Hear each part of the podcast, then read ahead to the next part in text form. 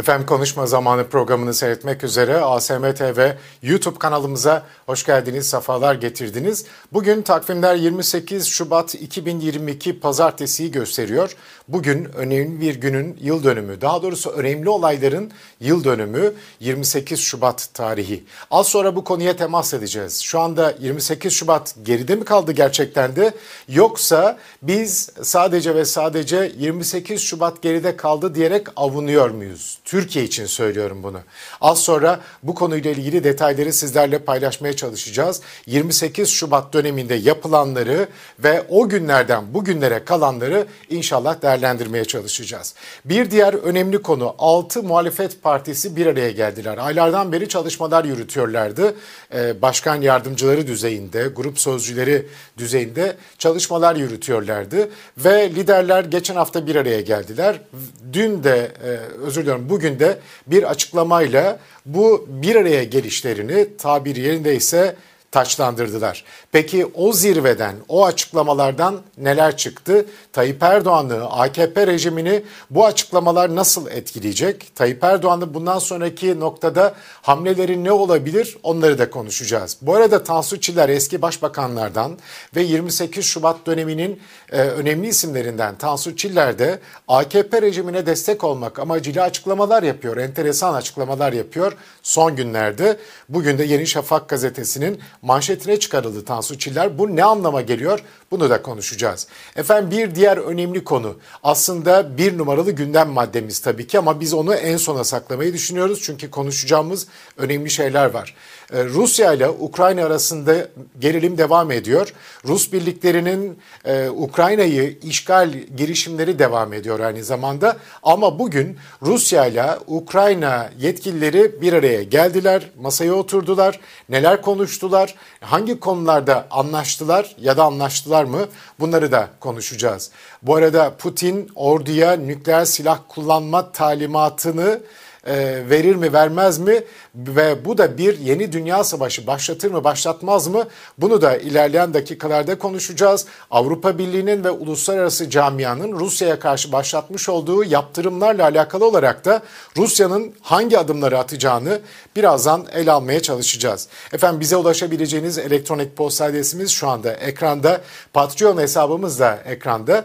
Ee, kanalımıza abone olmayı, bildirim zilini açmayı ve beğeniyorsanız beğen tuşuna dokunmayı, aynı zamanda yorum bırakmayı da lütfen ihmal etmeyin. Aynı zamanda katıl butonumuz da aktif halde onu da hemen hatırlatmış olalım. Mahmut Akpınar hocamıza hoş geldiniz, sefalar getirdiniz diyelim. Hocam hoş geldiniz, nasılsınız? Hoş bulduk, teşekkür ederim, iyi yayınlar dilerim Asım Bey. Tekrar görüştük. Ee, evet, elhamdülillah bir aradan sonra, bir hafta aradan sonra yeniden görüştük hocam. Ee, nasıl bahar gelmeye başladı mı orada? Ee, birkaç gündür e, havalar gayet güzel. Yani İngiltere'de güneşi özlüyorduk. Birkaç haftalık aralıksız kapalı hava ve yağmurlu hava olmuştu. 2-3 gündür gayet güzel. Bahar geldi. E, zaten bugünden itibaren de bahar ayına mevsimine resmen giriyoruz zannederim. Şubat'ın son günündeyiz. Evet. Yani kışın evet. son günündeyiz. Ama Anadolu'daki tabir sizin oralarda geçerli olur mu olmaz mı bilemiyorum ama e, Amerika'da geçerli en azından benim yaşadığım yerde geçerli. Çünkü Mart gerçekten kapıdan baktırdığı an kış mevsiminin son en sert günlerini geçirdiğimiz e, yıllar oldu. Son 5 senede benim yaşadığım e, son 5 sene içerisinde buna çok şahit olduk. Nisan ayında bile kar yağdı yani buraya.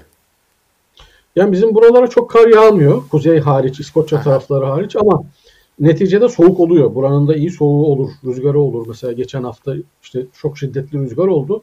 Koca koca ağaçları devirdi, çatıları uçurdu. Hatta yolda giden tırlar devrildi mesela. Allah Öyle Allah. görüntüler var. Evet. Çok ilginç. Hocam e, tabii bu mevzuları e, sadece girişte konuşuyoruz ama Türkiye'de de şu anda enteresan şeyler oluyor. Her zamanki gibi Türkiye gündeminde her zaman enteresan şeyler oluyor ama şimdi Tayyip Erdoğan 28 ee, Şubat e, yıl dönümünde 28 Şubat döneminde Müslümanlara, inananlara, tarikatlere, cemaatlere yapılmak istenenlerin kat be kat daha fazlasını Türkiye sınırlarında hatta ve hatta Türkiye'nin dışında da yaptırmaya devam ediyor. Yani 28 Şubat bitti diyenlere nazire yaparcasına e, kendi arkadaşları, yoldaşları ki onlar 28 Şubat bin yıl sürecektir diyenler ve onlarla beraber iş tutuyor 28 Şubat'tan çok daha ağır günler yaşanmasına sebebiyet veriyor. Yüz binlerce insan hatta ve hatta en az 3-4 milyon insan şu ana kadar etkilendi özellikle yapılanlardan. 28 Şubat döneminde yaşananlara baktığınızda 28 Şubat dönemi geride kaldı denilebilir mi? Yoksa bu gerçekten de bizim sadece e, saf, safiyane söylediğimiz bir şey mi? Buyurun. Bugün e, Bülent Korucu'nun bir yazısı vardı TR724'te. Onun da okunmasını tavsiye ederim. Yani e, 28 Şubat'ın bininci yılında kendileri hapiste, e, düşünceleri iktidarda diye o Ergenekon balyoz davasının paşalarının, işte çevik birlerin filan bugün AKP iktidarı tarafından onların iddialarının, onların tezlerinin nasıl icra edildiğini anlatıyor. Hı hı. Şöyle geriye doğru dönelim.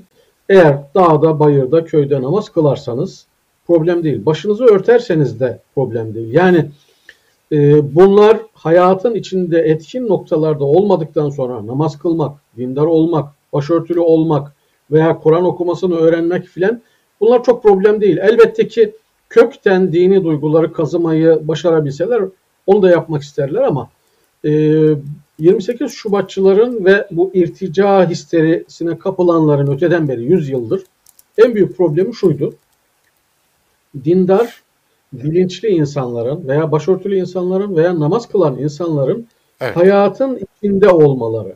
Mesela öğretmen olarak namaz kılması. Mesela işte ne bileyim hemşire olarak, doktor olarak başının örtülü olması. Mesela bürokrasinin içinde dindar kimliğiyle yer alması. Mesela TSK'nın içinde dindar kimliğiyle yer alması. Bunlar bunların en büyük problemleriydi. O kadar ki TSK gibi, yargı gibi, bürokrasinin, devletin hatta toplumun en önemli noktalarında insanların bizatihi kendisinin dindar olmasına zaten tahammül etmiyorlardı da annesinin örtülü olmasına da işte babasının sakallı olmasına, eşinin kapalı olmasına dahi tahammül etmiyorlardı ki hani bu bir suç değil, bu utanılacak bir şey değil ama netice itibariyle modern hukukta da İslam hukukunda da herkes kendi eyleminden sorumludur. Başkasının eyleminden dolayı sorumlu tutulamaz. Yani hanımı kapalı diye bir subayı görevinden azledemezsiniz, cezalandıramazsınız. Ama o dönemin zihniyetini doğru okuyalım ve ona göre analiz yapalım. 28 Şubatçıların en büyük problemi eğitimli dindarlarla idi. Bürokrasinin her e, kademesinde görev yapan ama dindar olan, namaz kılan insanlarla idi. Yoksa mesela 28 Şubatçıların köyde çobanlık yaparken e, çimenlerin üzerinde namazını kılan bir çobanla bir problemleri hiç olmadı. E, hayatın çok da içinde olmayan bir hacı teyzenin türbanıyla hatta çarşafıyla çok da problemleri olmadı. Hı hı. Zaman zaman kamusal alana çıktıklarında Kızılay gibi ne bileyim Taksim gibi yerlere çıkarlarsa rahatsız oluyorlardı. Çünkü bu ülke onların olduğu için o tür insanlar e, meydanda bulunursa tırnak içinde bir tiksinti duyuyorlardı. Onların görünür ortamlarda olmamasını böyle bir nevi özür dilerim pislik muamelesi yaparak gözden ırak durun. Yaparsanız yapın, başınızı örterseniz örtün ama bizim gözümüze görünmeyin şeklinde bir yaklaşımları vardı.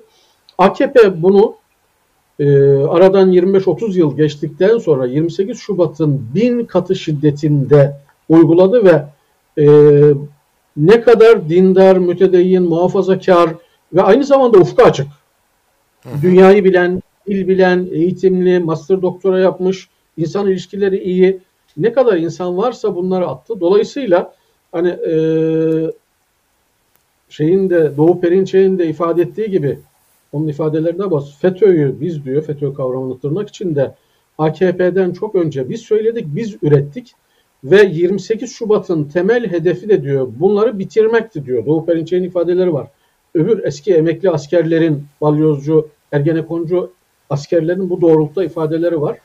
Tam da bu noktada işte Erdoğan 28 Şubatçıların taşeronu olarak e, onların hayal dahi kuramadıkları oranda 28 Şubatçıların verdikleri zararın bin katı diyebiliriz. Hani bin yıl sürecek demişler de ona nispetle belki bin katı zarar verdiler. Bugün evet. sadece bu soruşturmalardan dolayı 2 milyona yakın insan var. Yani 1 milyon 900 küsür bin insan hakkında işte bir bankaya para yatırdığından, bir okula çocuğunu gönderdiğinden filan dolayı asla suç olmayan konulardan soruşturmalar açıldı ve bunların yüz binlercesi hapislerde yatırıldı. Bu e, herhangi bir 28 Şubat paşasının mesela Çevik Bir'in hayal dahi edemeyeceği bir şeydi. Hı hı. Nitekim 28 Şubat'ın başarısız olmasının sebebi de o. Onu iyi analiz etmişler.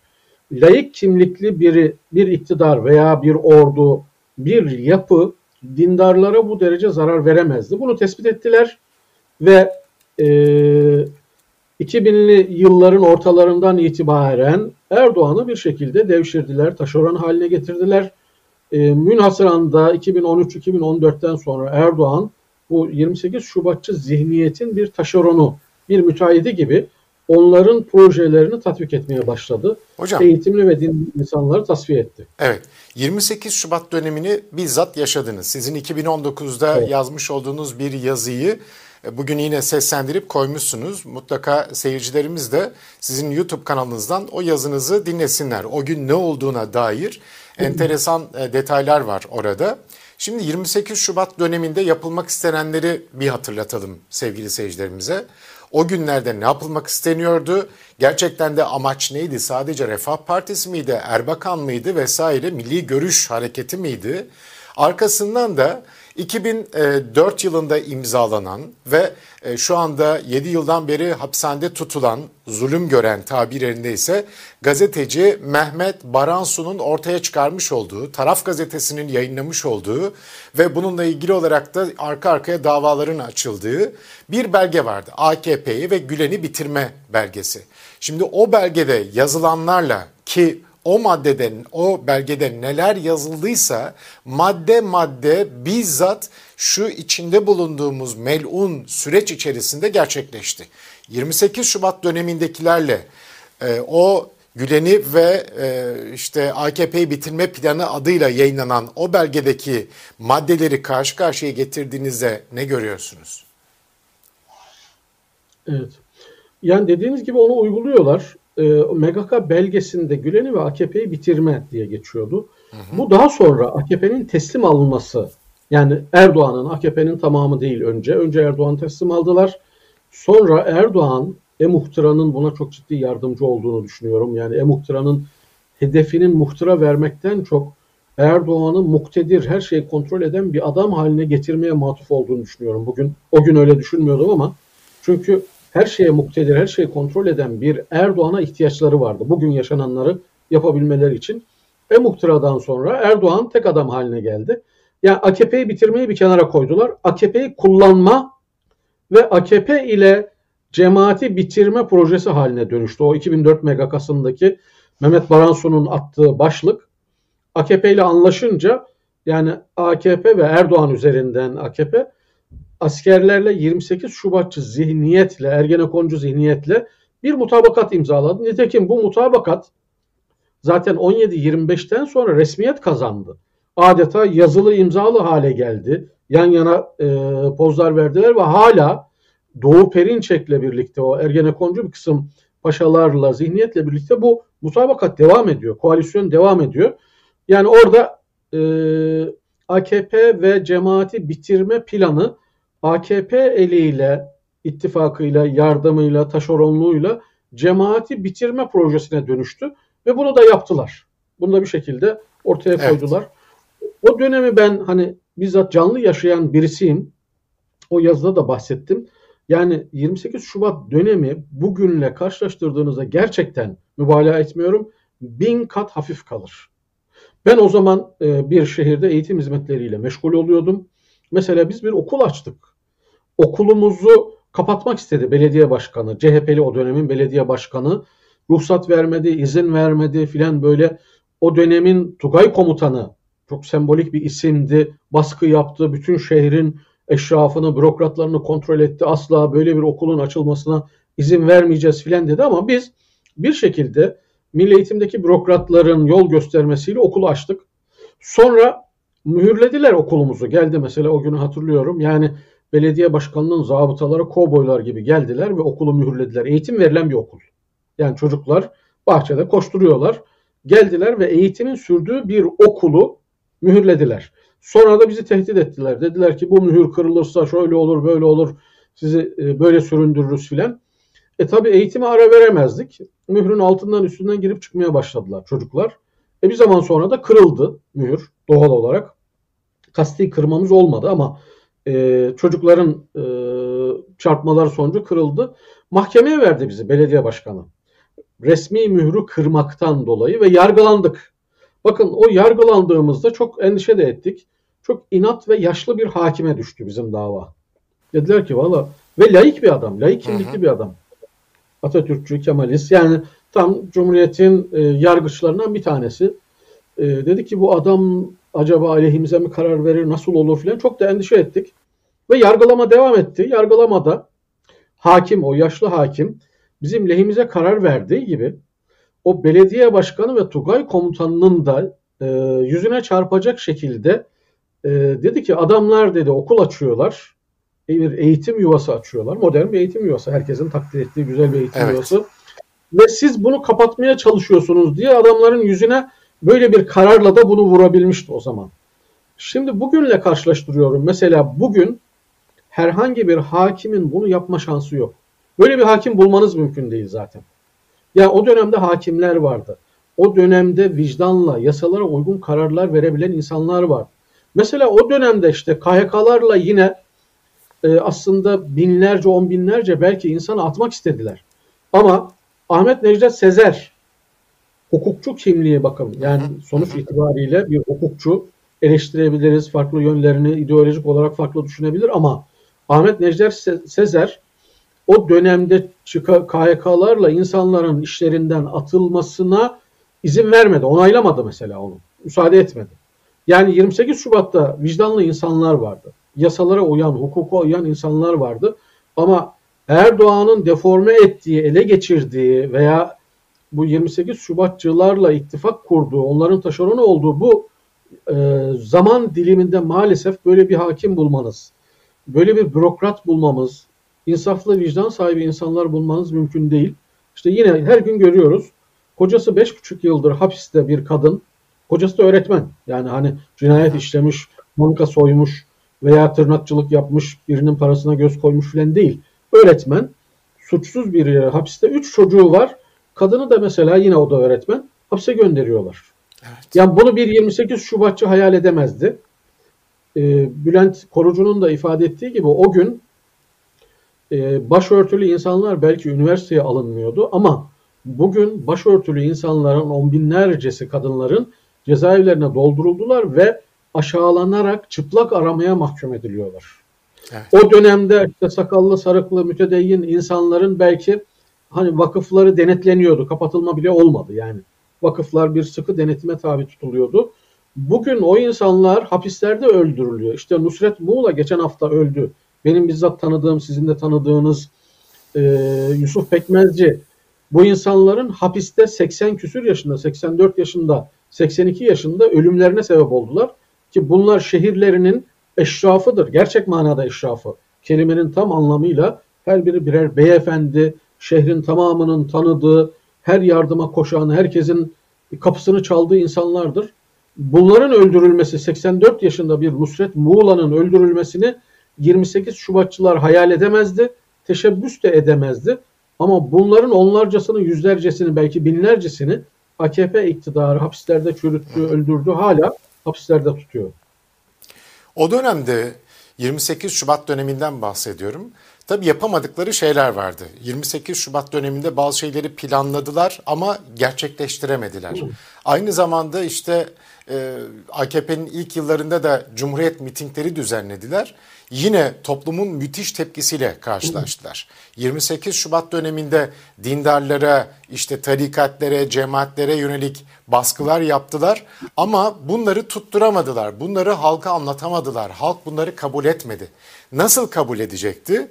Halkın dilinden konuşan, onlar gibi yaşadığını gösteren birileri tarafından yapacaklardı ve bunu da gerçekleştirdiler. Bir plan değişikliğine gittiler.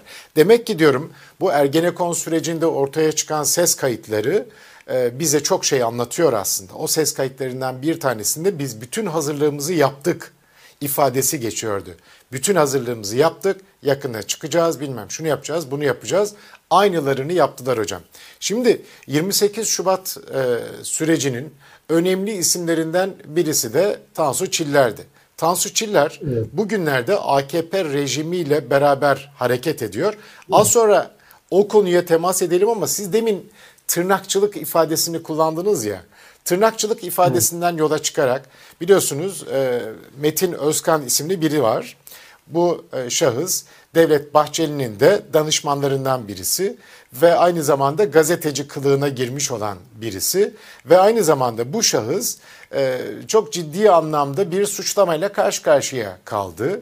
Geçen hafta görüntüler yayınlandı ve denildi ki işte beraber yemek yemiş olduğu bir kadının çantasından 700 dolar çaldı. Kadın önce bunu önemsemedi, suç duyurusunda bulunmadı ama gelen baskılardan sonra suç duyurusunda bulunma ihtiyacı hissetti. Evet ne diyorsunuz hocam? Bu e, tipler meydanı e, sardılar, doldurdular. Bunlara ne diyorsunuz? Şimdi e, kötü para iyi parayı kovar derler. Yani kirli parayı piyasaya sokarsanız e, iyi para ekonomide kalmaz. Yani insanlar yatırım yapmaz. Bugün Türkiye'de olduğu gibi. Hı hı. Eğer işte kolay para kazanma, uyuşturucu, rüşvete dayalı ticari yolları e, açarsanız insanlar sanayi kurmaz. Ticari e, yatırımlar yapmaz. E, burada da benzer bir şey var. Kötü insanlara, niteliksiz insanlara, kaliteli, kalitesiz insanlara yol açtığınızda, liyakatı gözetmediğinizde maalesef nitelikli insanlar e, terk ediyorlar ülkeyi. İşte doktorların terk ettiği gibi, evet. akademisyenlerin terk ettiği gibi, gazetecilerin terk ettiği gibi. Ve bu AKP iktidarının karakteristik özelliklerinden birisi de şu. Ben hani bu Metin Özkan meselesi yargıya intikal etmiş ama kadının şikayeti var, görüntüler var, aslında yeterince delil var. Ama biz hakim değiliz, hüküm vermeyelim. Fakat şu tablo şunu gösteriyor yani tam da AKP iktidarının son 10 yılını özetliyor. Hı hı. Yani bu iktidar döneminde ne kadar niteliksiz, pespaye, e, en küçük bir ahlaki değere, etik değere sahip olmayan insanların televizyonlarda, kamuoyu önünde adam diye satıldığını görüyoruz. Evet. Ve bu insanları pazarlıyorlar. Her alanda bu böyle ama. Sadece gazeteciler için değil. Hani gazetecilerin en büyük hapishanesi haline döndü Türkiye nitelikli araştırmacı gazeteciler hapiste. Ee, ama bu tür insanları çıkarıyorlar, gazeteci diye takdim ediyorlar. Fakat yargıda da böyle, bürokraside de böyle, akademiyada da böyle işte öyle akademisyenler görüyoruz mesela. Açıklamalar yapıyorlar. Akla ziyan. Yani e, üniversite bitirmiş herhangi bir gencin yapmayacağı çok temel hatalar yapıyorlar. Bu Erdoğan iktidarının aslında özeti bir tırnakçılık yapan gazeteci. Hı hı. Ee, işte talimatla çalışan veya uyuşturucu kaçıran yargıç.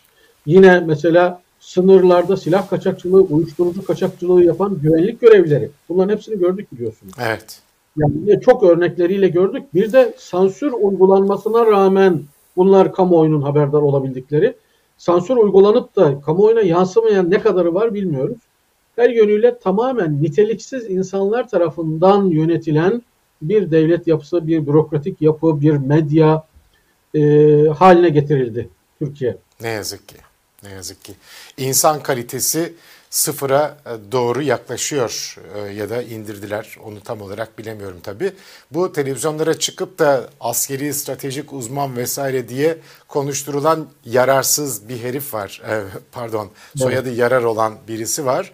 Mete e, isimli. Geçen gün işte Ahmet Hakan'la katıldığı programda söyledikleri e, şu anda alay konusu olmuş durumda. Rusya kesinlikle girmeyecek, Ukrayna'ya savaşmayacak vesaire gibi ifadeler e, geçiyordu. Dediğiniz gibi kimlere kaldı meselesi var yani hocam. Onun yine bir askeri kimliği var zannederim e, emekli asker. Evet. Şimdi öyle insanlar çıkarıyorlar ki altında stratejist yazıyor. Hani stratejist de muğlak bir kavram tabii. Mesela iki yıllık işte motor meslek, motor meslek yüksek mezunu olan böyle bir insan var. E, stratejist olarak yazıyorlar. Sosyal bilimler alanında dünyanın gidişatı ile ilgili, ülkenin geleceği ile ilgili ve boyunu aşkın yorumlar yapıyor ve bunları televizyon televizyon dolaştırıyorlar. E, muhtemelen de tabii e, insanlar yani Türk toplumu bunları dinleyince bunlar da bir şekilde etkileniyordur. Etkilenmemesi evet, mümkün değil. Mümkün Kimle muhatap ederseniz ondan etkilenir. Evet. Makbul adam haline geldiler. Birileri gerçekten de şu anda AKP e, döneminde, AKP rejimi döneminde hırsızlığıyla tescilli, işkenceciliği tescilli insanlar ne yazık ki makbul insan, görüşlerine değer verilen insan statüsüne konuldu. Görüşlere değer verilen insan deyince Tansu Çiller meselesine girebiliriz zannediyorum. Çünkü AKP rejimi Tansu Çiller'i meydana sürüverdi. Ee, bugün itibariyle işte Yeni Şafak gazetesinin bir manşeti vardı. Onu da ekrana getirelim e, izniniz olursa. Yeni Şafak'taki manşette e, deniliyor ki e, parlamenter sistemi umut diye sunmak millete ihanet demiş eski başbakan Çiller Şafak konuşmuş. Diyor ki Çiller parlamenter sisteme dönüş isteyen altılı masaya ser çıkmış bunu Türkiye'nin gençlerin önüne umut diye koymak ihanettir. Türkiye'yi yeniden koalisyonlu parlamenter sisteme döndürmenin umut olabileceğini düşünmüyorum. Bunu söylemeye devam edeceğim demiş. Türkiye'de merkez sağ yok açıklamasını yapmış. Parti kuracak mı diye sormuşlar. Çiller'in yeni bir parti kuracağı iddiası kulisleri hareketlendirmiş de Çiller'e bu iddiaları da sorduk demiş gazete vesaire vesaire. Bir, Çiller AKP rejimine payanda olma noktasına nasıl geldi? İki, şu anda neden devreye sokuldu? AKP mi soktu, Erdoğan mı soktu yoksa derin devletin parçaları mı Çillere yürü hanım abla mı dediler? Her iki ihtimal de mümkün. Ee, yani şöyle Çillerin geriye doğru geçmişine bakmak lazım. Yani o e, susurluk kazası onun döneminde oldu e, kirli ilişkileri olan Güneydoğu'daki o faili meşgullerin en zirvede olduğu, insanların öldürülüp işte e, asit kuyularına filan atıldığı dönemlerde Çiller e, hükümetteydi, iktidardı, başbakandı, bir dönemde bakanlık filan da yaptı. Dolayısıyla Çiller'in yani devletin o karanlık yapılarıyla bir ilişkisi var. İşte vuran da, vur, ölen de, öldüren de bizdendir filan diye zannederim yine o da Çiller'in bir ifadesi. O 90'lı yıllardaki hukuksuz, illegal kendi vatandaşını e, yasa dışı bir şekilde öldürmeleri müdafaa etmişti mesela. O tür soruşturmaların önüne geçmişti. Dolayısıyla bir karanlık tarafı var Çiller'in. Öte yandan e, Erdoğan Türkiye'de devletin ve toplumun bütün kademelerini, her alanı kontrol ettiği için e, Çiller gibi bir şekilde küçük bir oranda da olsa toplum üzerinde etkisi olan ki başbakanlık yapmış, Dışişleri Bakanlığı yapmış bir insandır Çiller. E, DYP Genel Başkanlığı yapmış. Bu tür bir şekilde toplumda az veya çok karşılığı olan her kartı kendi yanında ve kendi lehinde kullanma eğiliminde ve bunlarla ilişkilerini devam ettiriyor. İşte Oğuzhan Asil Türk vefat etmeden önce onunla mesela çok yoğun ilişki kurup onun üzerinden Saadet Partisi'ni bölmeye çalışmıştı. İşte Büyük Birlik Partisi'nin bugünkü genel başkanını sürekli yanında tutuyor. MHP'nin e, özür dilerim İyi Parti'nin Ümit Özdağ üzerinden bölünmesi üzerine projeler geliştirdi filan. Yani sürekli muhaliflerini bölme, onlara bir şekilde ayar verme üzerine çalışmalar yapıyor bu konuda da eski siyasi figürleri çok iyi kullanıyor. Peki bunları kullanırken acaba bunlar gönüllü mü kendisini kullandırıyor derseniz yani Tansu Çiller gibi 70'ini aşmış bir ülkede başbakanlık yapmış yani geleceği konumlara gelmiş. Hani bunun için mesela Ümit Özdağ deseniz Ümit Özdağ'ın hem kendi geçmişi babasından itibaren darbeci bir adamın oğlu 60 ihtilalinde yer almış. Hem kendisi de diyelim siyasi emellerine ulaşamamış bir adam ama bir yönüyle yani Çiller doymuş olması lazım. Başbakanlık yaptı, Dışişleri Bakanlığı yaptı, parti genel başkanlığı yaptı.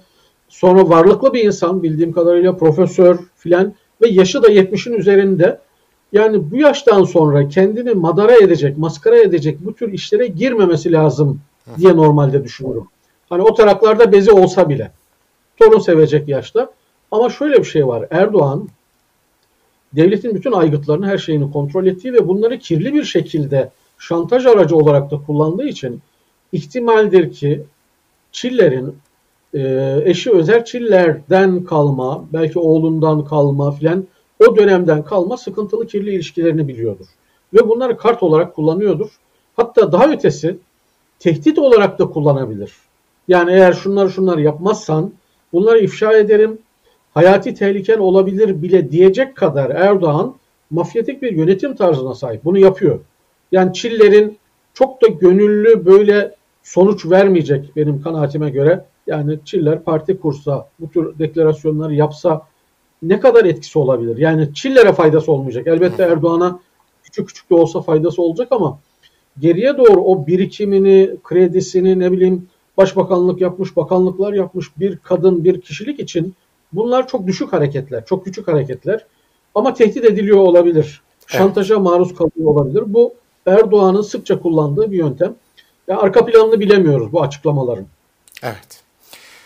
Hocam bakalım e, yakında kokusu çıkar diye düşünüyorum. Çünkü illaki AKP eğer bu konuda Tansu Çiller'i e, oğlunun ve kocasının üzerinden tehdit ediyorsa karşıda da e, bu tür çalışmaları takip eden birileri vardır diye düşünüyorum. Bunu niye söylüyorum?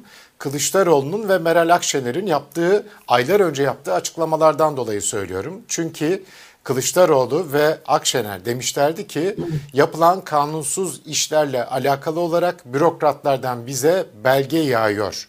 Bürokratlar da bu yapılan işlerle alakalı olarak mutlaka kayıt tutuyorlardır. Kendilerini güvenceye alabilmek için.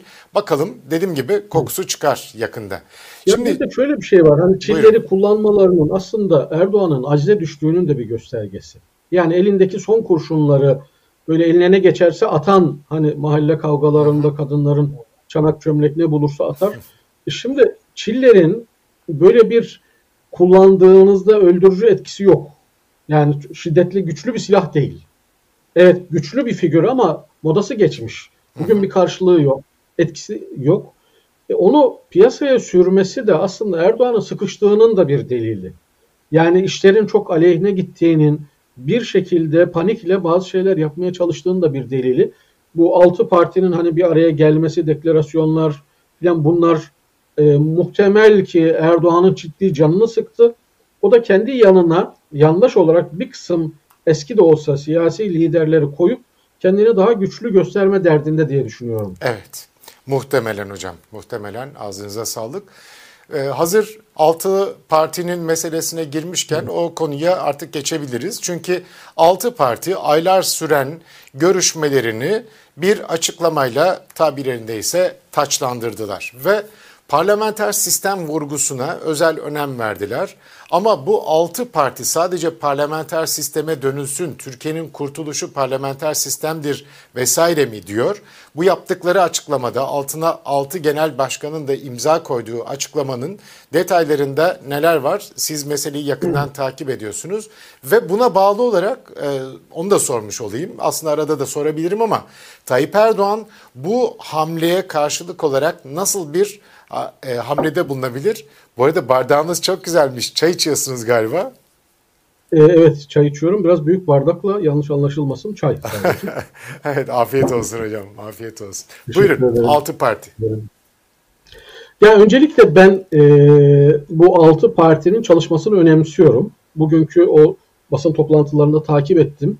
Bence gayet e, güzel bir atmosfer vardı. Bir pozitif hava vardı. Coşku da vardı. Kal- e, salon da doluydu.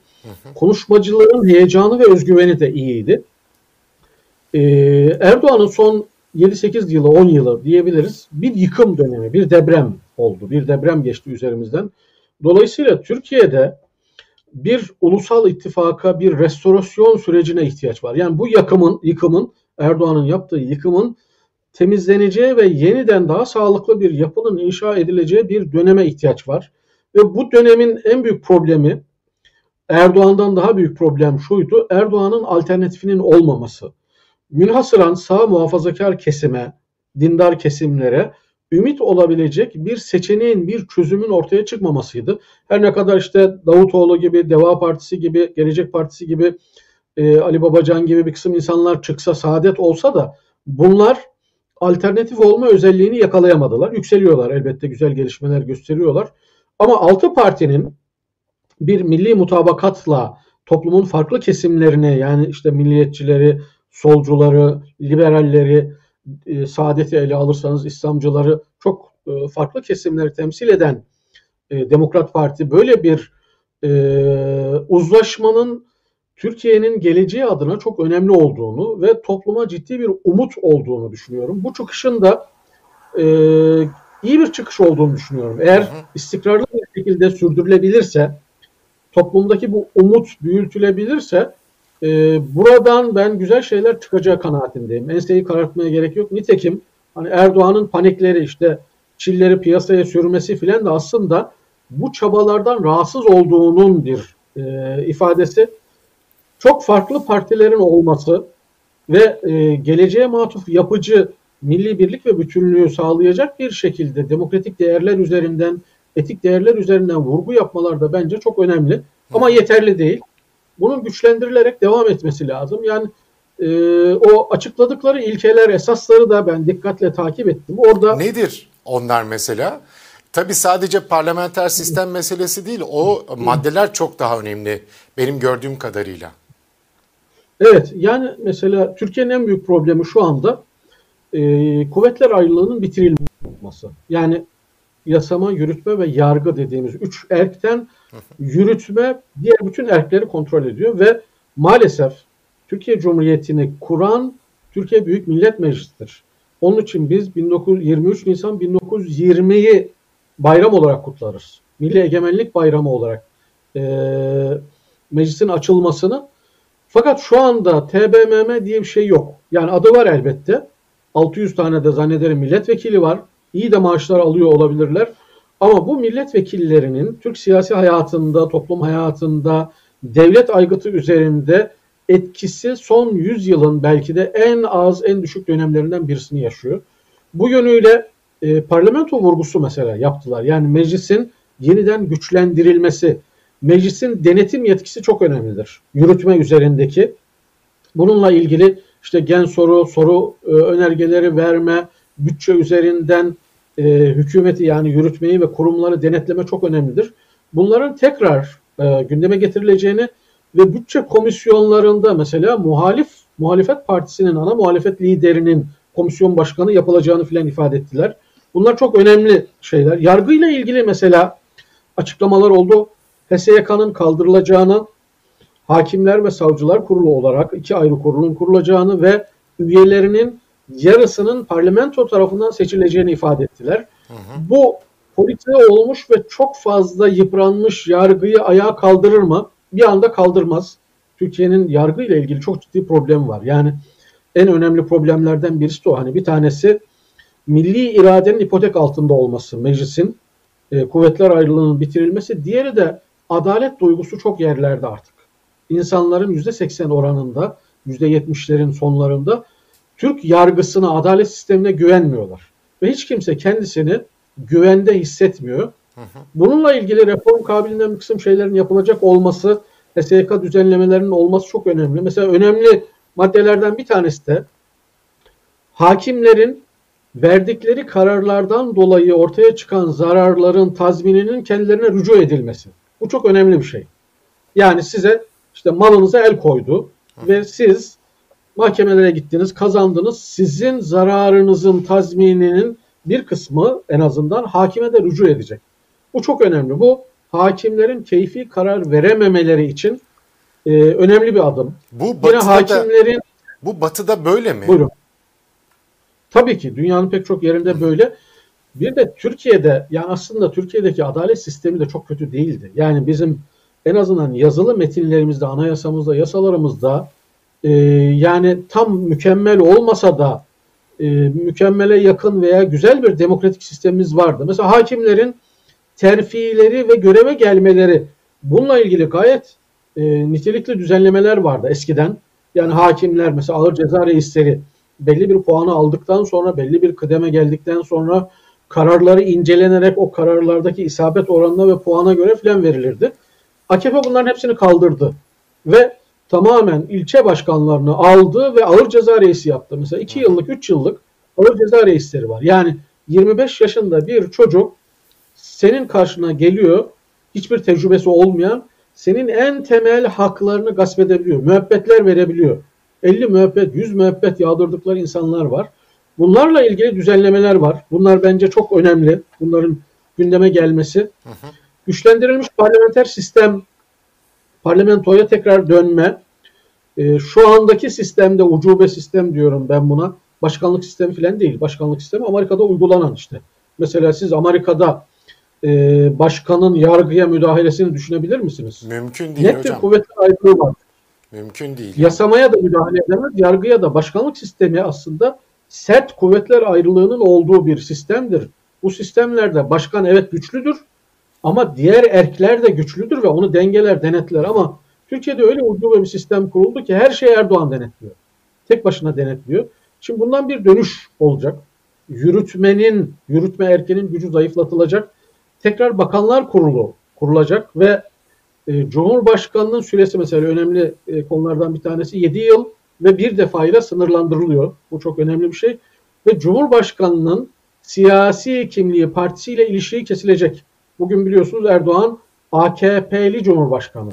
Ama yani, işte siyasi... burada burada tartışılması gereken asıl konulardan bir tanesi şu değil mi? Şimdi bir e, iktidar tek başına ve hatta ve hatta mecliste çoğunluğu sağlayarak iktidara geldiğinde bir parti istediği düzenlemeleri yapıyor. Mesela e, bu açıklamaların içerisinde siyasi partiler kanunuyla ilgili herhangi bir şey var mı? Bununla alakalı bir düzenleme vaat ediyorlar mı? Çünkü e, AKP'de gördüğümüz üzere tek başına iktidara geldiğinde ve mecliste de anayasayı değiştirebilecek çoğunlukta bir e, sayıya ulaştığında istedikleri her şeyi yapabilirler noktasına geliyorlar. Bununla alakalı olarak e, sizin bu altı partinin yaptığı açıklamada gözünüze takılan ve evet ya bu önemli bir adım dediğiniz yerler var mı?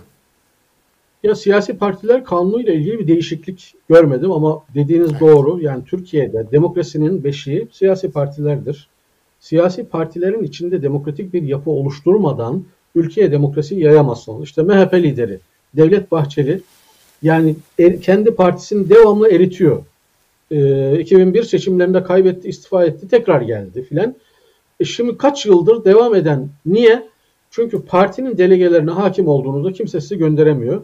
Hı hı. E, siyasi partiler kanununun parti içi demokrasinin işleyebileceği ve başarısız liderlerin gönderilebileceği bir şekilde yeniden düzenlenmesi lazım ki parti içi demokrasi arkasından da ülkede demokrasi inşa edilebilsin. Mesela bununla ilgili bu bir eksiklik evet. görmedim ama şu var mesela siyasetin finansmanı ile ilgili şeffaflık, denetlenebilirlik. Mesela bugün siyasi partiler, mesela AKP ihalelerden kendisini finanse ediyor. Bunların şeffaf ve denetlenebilir bir hale getirilmesi üzerine yorumları, e, teklifleri, önerileri var.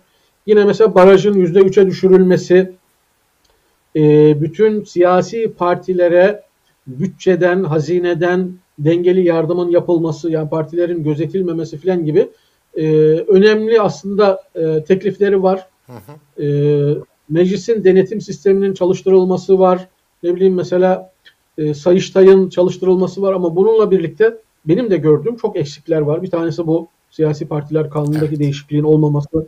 Mesela bu yargının politize edilmesi 8 bin tane yargıç aldı AKP. Bu nasıl bertaraf edilecek? Yani siz mevcut düzenlemeleri yapsanız da o 8 bin hakim orada kalacak. Bununla ilgili bir e, önerileri yoktu. Yine evet.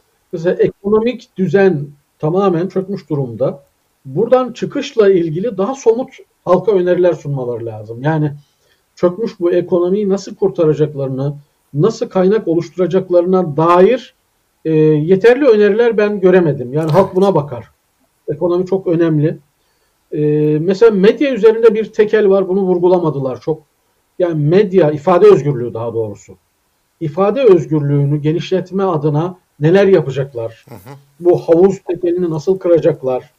Mesela KHK'lar çok önemli bir şey. KHK'larla ilgili vurgu vardı. KHK'ların e, çok sınırlandırılacağını ve zor bir şekilde çıkarılacağını filan ifade ediyorlar ama mevcut KHK'lar hukuka aykırı. Bunların kaldırılması lazım. Bu insanların haklarının iade edilmesi lazım. Bununla ilgili söylemler çok zayıf. Evet KYK'yı evet. gündeme alıyorlar ama e, yeterli değil. Peki Mesela, siz AK özür dilerim hocam. Erdoğan'ın kurmuş olduğu bu rejim mesela her şeyi değiştirdiler. Her şeyi kendilerine bağladılar. Mesela şu anda Kaçak Saray içerisine kurulmuş olan tam bir istihbarat örgütü var. Bu istihbarat örgütü bütün istihbaratlar Erdoğan'a bağlandı ve oradan kontrol ediliyor. Aynı zamanda işte harcama yetkileri, ülkenin en önemli gelir kaynakları bir vakıf altında toplandı ve o vakfın başında da Erdoğan ve ailesi oturuyor. Şimdi buradan yola çıkarak istediği gibi partileri de dizayn edebiliyor. Başında bulunduğu için kendi partisini de dizayn edebiliyor. Parlamentoyu istediği an feshedebilecek olan bir yetkiye de sahip. Buradan yola çıkarak bu kadar gücü elinde bulunduran bir e, isim ya da sistem öyle diyelim kurdukları sistem adına ne dersek diyelim. Bunu AKP'den sonra iktidara gelebilecek olan parti bir başka parti değiştirmek ister mi sizce? Böyle bir güce kim sahip olmak istemez ki? Yani işte onun için bu uzlaşmayla e, altı partinin bu açıklamayı yapması çok önemli.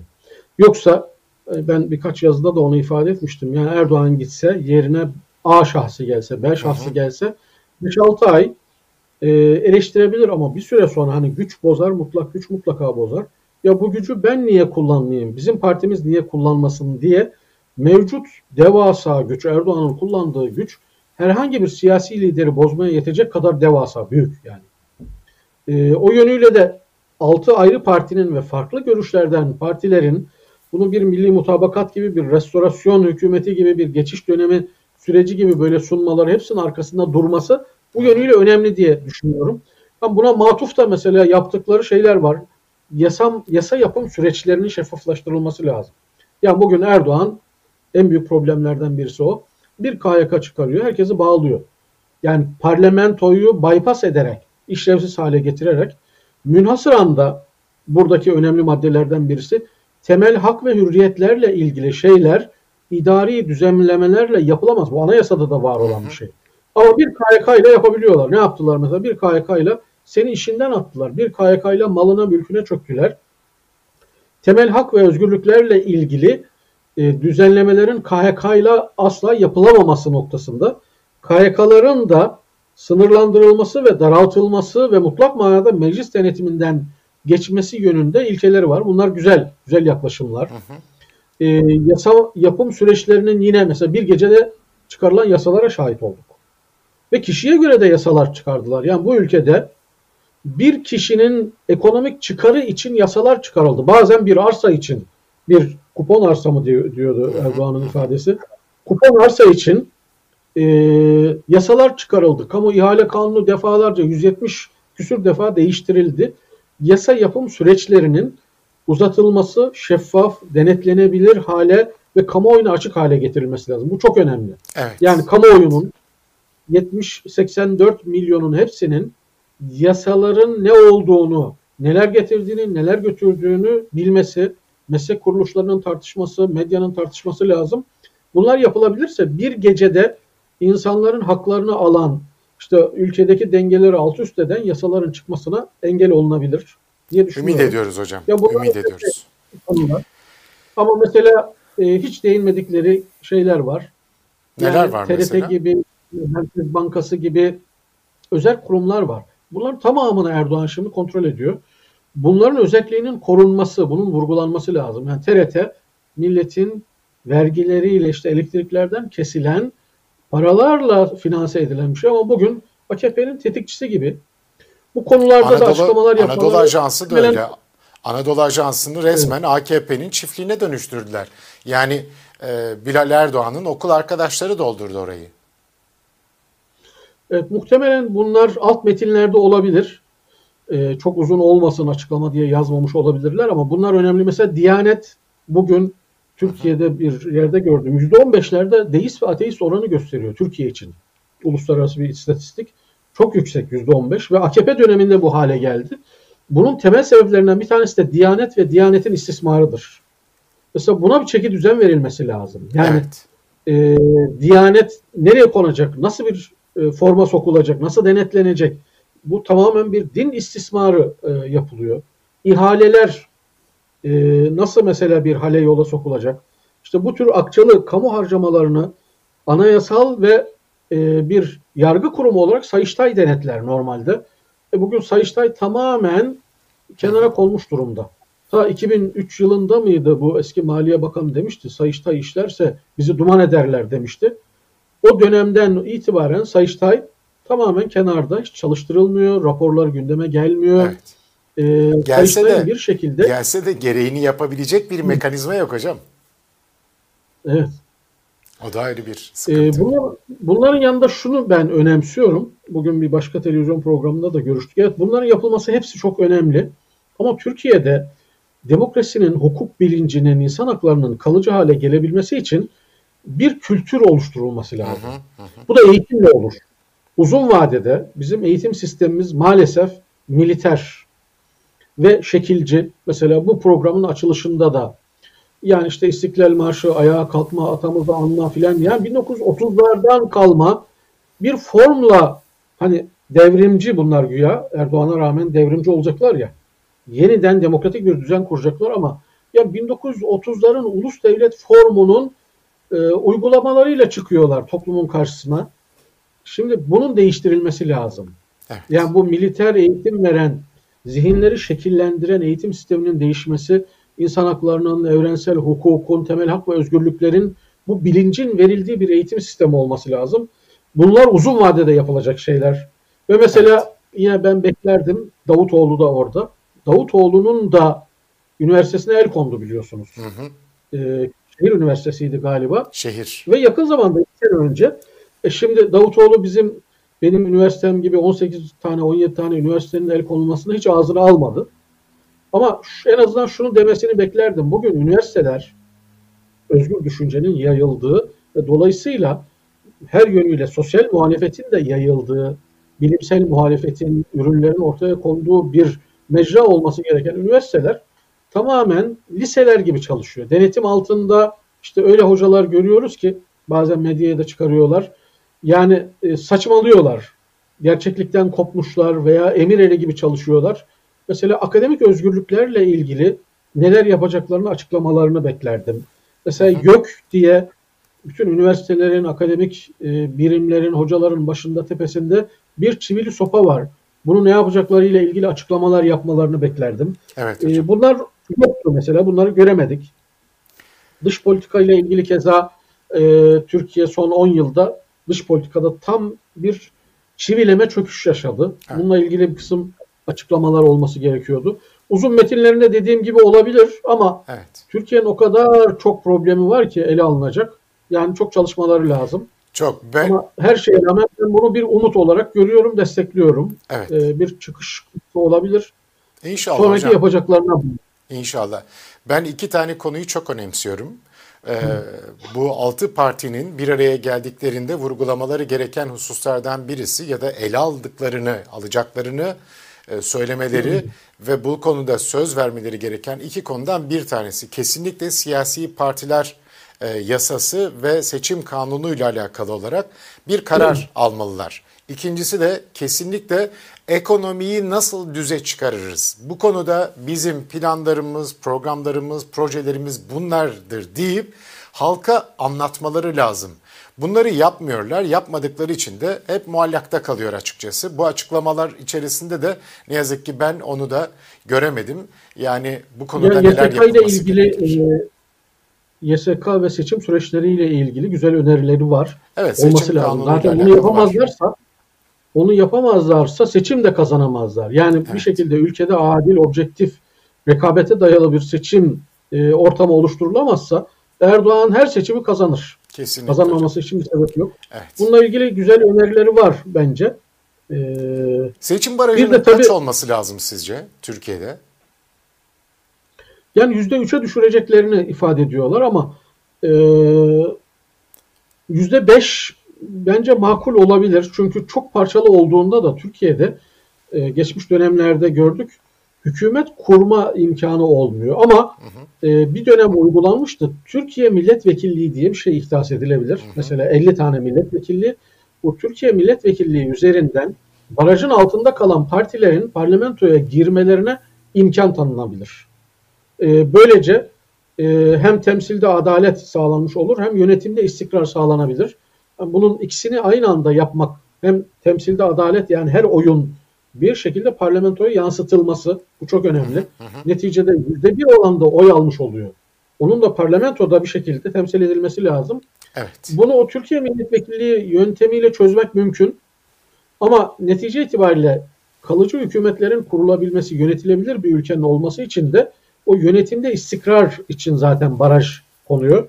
Yani çok parçalı yapılar olup da hükümetler kurulamasın, ona engel olunsun diye. Yüzde beş makul bir baraj gibi geliyor bana o Türkiye evet, milletvekilliği ile birlikte. Evet. Bir konuda yasama dokunulmazlığına vurguları oldu. Ya bugün HDP'nin neredeyse milletvekillerinin tamamı hapiste. Genel başkanlar dahil. Yani siz bir birçok belediye başkanı da e, hapiste. Belediye başkanları gibi. Evet. Yani e, milletvekiline dokunabiliyorsanız, alıp hapse atabiliyorsanız yapamayacağınız bir şey yoktur. Yani milletvekilinin hapiste olduğu bir ortamda gazetecinin bir güvencesi yoktur. Akademisyenin bir güvencesi yoktur. Esnafın bir güvencesi yoktur. Onun için yasama dokunulmazlığının ve kürsü dokunulmazlığının yani parlamentodaki konuşmaların mutlak manada korunması lazım o hakların. Bunun üzerine vurgu yaptılar. Bence bu önemliydi. Evet. Milletvekillerini, siyaset yapanları korumazsanız siyaset kendisini koruyamaz. Evet hocam. Bu da bir hakikat. Gelelim Ukrayna meselesine. Ee, çok önemli bir mevzu. Şimdi e, arka arkaya hadiseler oluyor ve bugün Ukrayna ile Rusya masaya oturdular. Fakat baktığımız noktada, geldiğimiz noktada Rusya Ukrayna'ya karşı bir işgal girişimine başladı. Her ne kadar şu ana kadar ilerleyememiş olsalar da ciddi bir ilerleme kaydedememiş olsalar da halkın tabii ki çok ciddi bir direnişi var. Ee, devlet başkanıyla, eski devlet başkanıyla, başbakanıyla, belediye başkanlarıyla Rusya'nın e, ve halkıyla tabii ki Rus askerlerinin, Rus güçlerinin önüne kendilerini siper etmeleri var. Bizzat kamuflajları girdiler, mücadele ediyorlar. Şimdi bir, Rusya Ukrayna'dan ne istiyor da işgal etti ya da işgal etmeye çalışıyor. İki, Putin'in yaptığı bir açıklama vardı. Bizi buna mecbur bıraktılar açıklaması. Ve aslında çok uzun bir açıklamaydı. Putin'in açıklamasını bilemiyorum seyrettiniz mi? Ve o uzun açıklamada e, bu sürece nasıl geldiklerini de birazcık olsun anlattı. Fakat kafa yapısından anlaşılacağı üzere bununla alakalı yani Ukrayna işgaliyle alakalı olarak taşları döşemiş, kendince planlarını yapmış. Bunun ilk adımı zaten Kırım'ı ilhak etmesiydi bana göre. Arkasından da başka hamleleri getirdi. Ukrayna neden Rusya'nın e, böyle hedef tahtasına oturdu? Sizin görüşlerinizi alayım. Neden böyle bir işgal başladı? Ve de aynı zamanda geleceği nokta itibariyle Rusya Ukrayna'yı tamamen işgal edebilir mi? Buna gücü yeter mi? Meselenin farklı yönleri, boyutları olabilir. Bir, Rus tarihine baktığınızda Ruslar yayılmacı bir topluluk. 1500'lü ee, yıllardan itibaren sürekli diğer milletleri yuta yuta büyümüşler. Hı hı. Ve ilginçtir, yuttuğu milletlerin çoğu da Türkiye milletler. Yani e, eğer Rusya'nın haritasına bakarsanız kuzeyindeki bütün o coğrafyalar eski Türkiye halkların yaşadığı kadim e, coğrafyalar.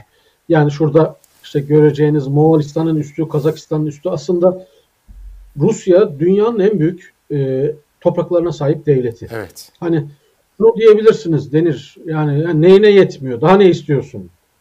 Ama bir Ruslarda aynen bizdeki emperyal geçmişe özlem duyma gibi hani AKP'de onu kullanıyor Erdoğan'da. Osmanlı'yı yeniden dirilteceğiz. Burası Osmanlı toprağıydı. İşte Şam'da namaz kılacağız filan. Emeviye Camii bizim olacak. Kerkük bizim olacak. Bayrağımızı dikeceğiz gibi Rus halkı evet batılı Avrupalı bir halk ama doğulu genetik yapısı olan bize benzer yayılmacı emperyal e, yönleri olan ve bunu seven yani güçlü lideri seven bir güçlü devleti seven demokrasi, hak, hukuk, insan hakları, refah gibi şeylerden öte güçlü bir devlete sahip olmayı önemseyen bir e, topluluk yapısı var. Bunu görmek lazım. E, öte yandan Putin Erdoğan'la çok benzer tarafları var. 23-24 ee, yıl oldu zannederim Putin iktidara geleli. Aslında dışarıdan çok da güçlü görüyoruz Putin'i. Çok muktedir bir adam görüyoruz ama öte taraftan olanca doğal gaz, petrol zenginliklerine, yeraltı zenginliklerine rağmen Putin 24 yıldır Rusya'yı yönetiyor ve topluma yansıyan bir refah olmadı. Hı. Evet Putin, e, Rusya, Putin Rusyası dünyanın korktuğu, çekindiği, tedirgin olduğu, hele küçük ülkelerin tir tir titrediği bir coğrafya, bir ülke, bir devlet. Ama Rus halkı bundan çok memnun değil. Orada da ekonomik kriz var ve insanlar giderek artan oranda Putin'i eleştiriyorlar. Bunu görmek lazım. Yani Putin mutlak manada her şeye her şeyi kontrol eden bir lider değil.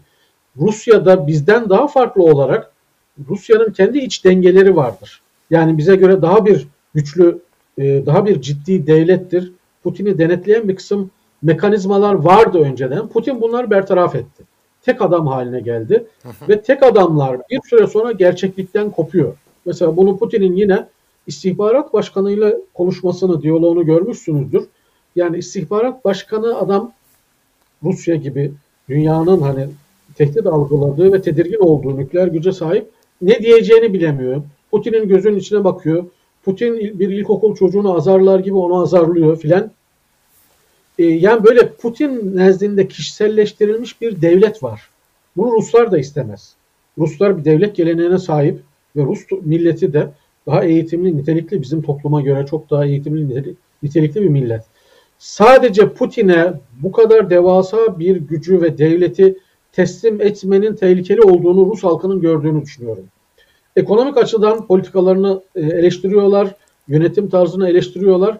İşte tam da bu noktada Putin'in bu hamasi duyguları coşturacak atılımlara ve açılımlara ihtiyacı vardı. Bizim Suriye'ye çıkmamız gibi, Erdoğan'ın yaptığı gibi.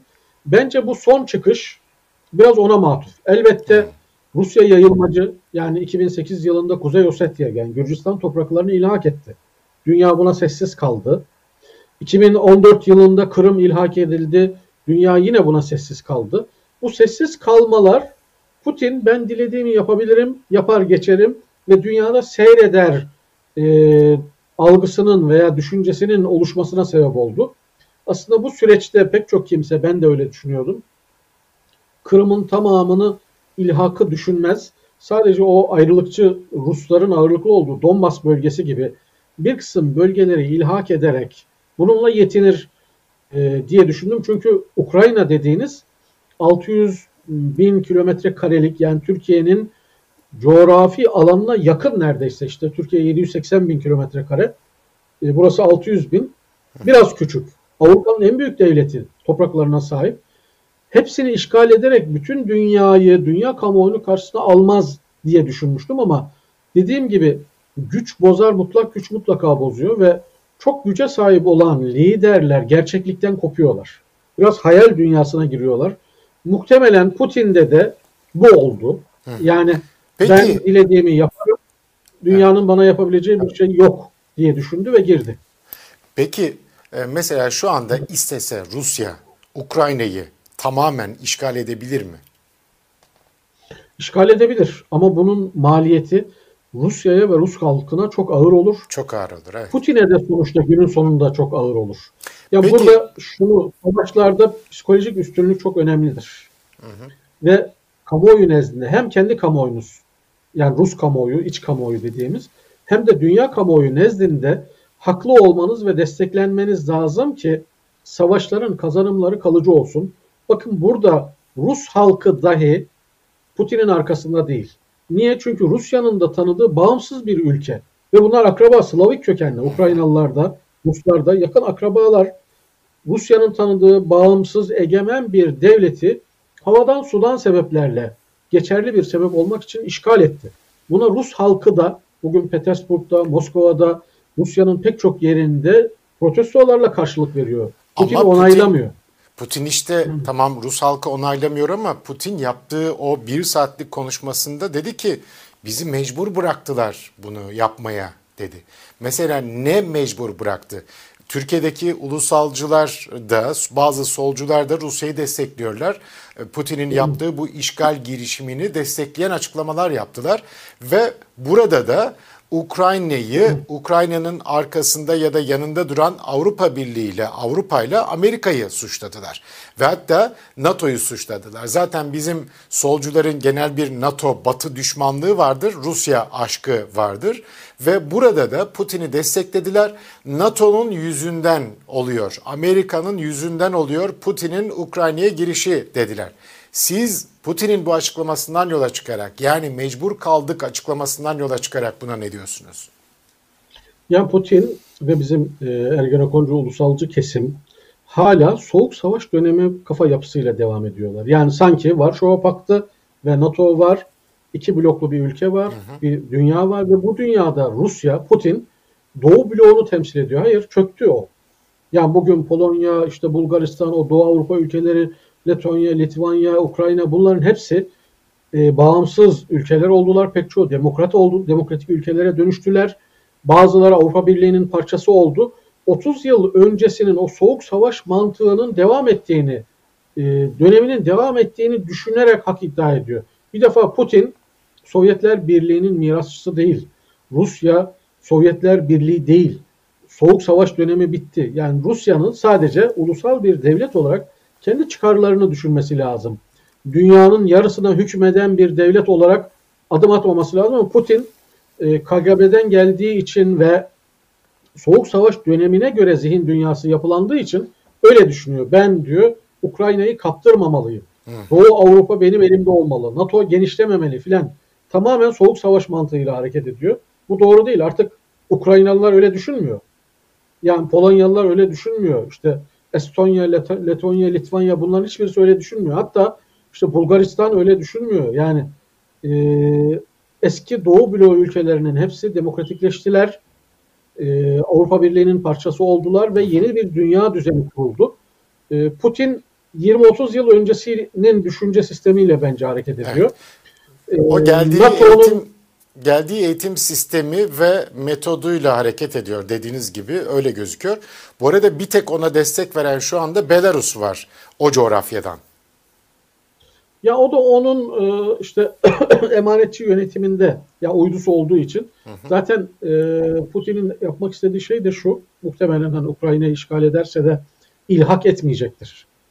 E, bir şekilde bir uydu yönetim haline getirecektir. Yani başına zaten onu da söyledi askerlere çağrıda bulundu. İşte darbe yapın daha kolay anlaşırız filan.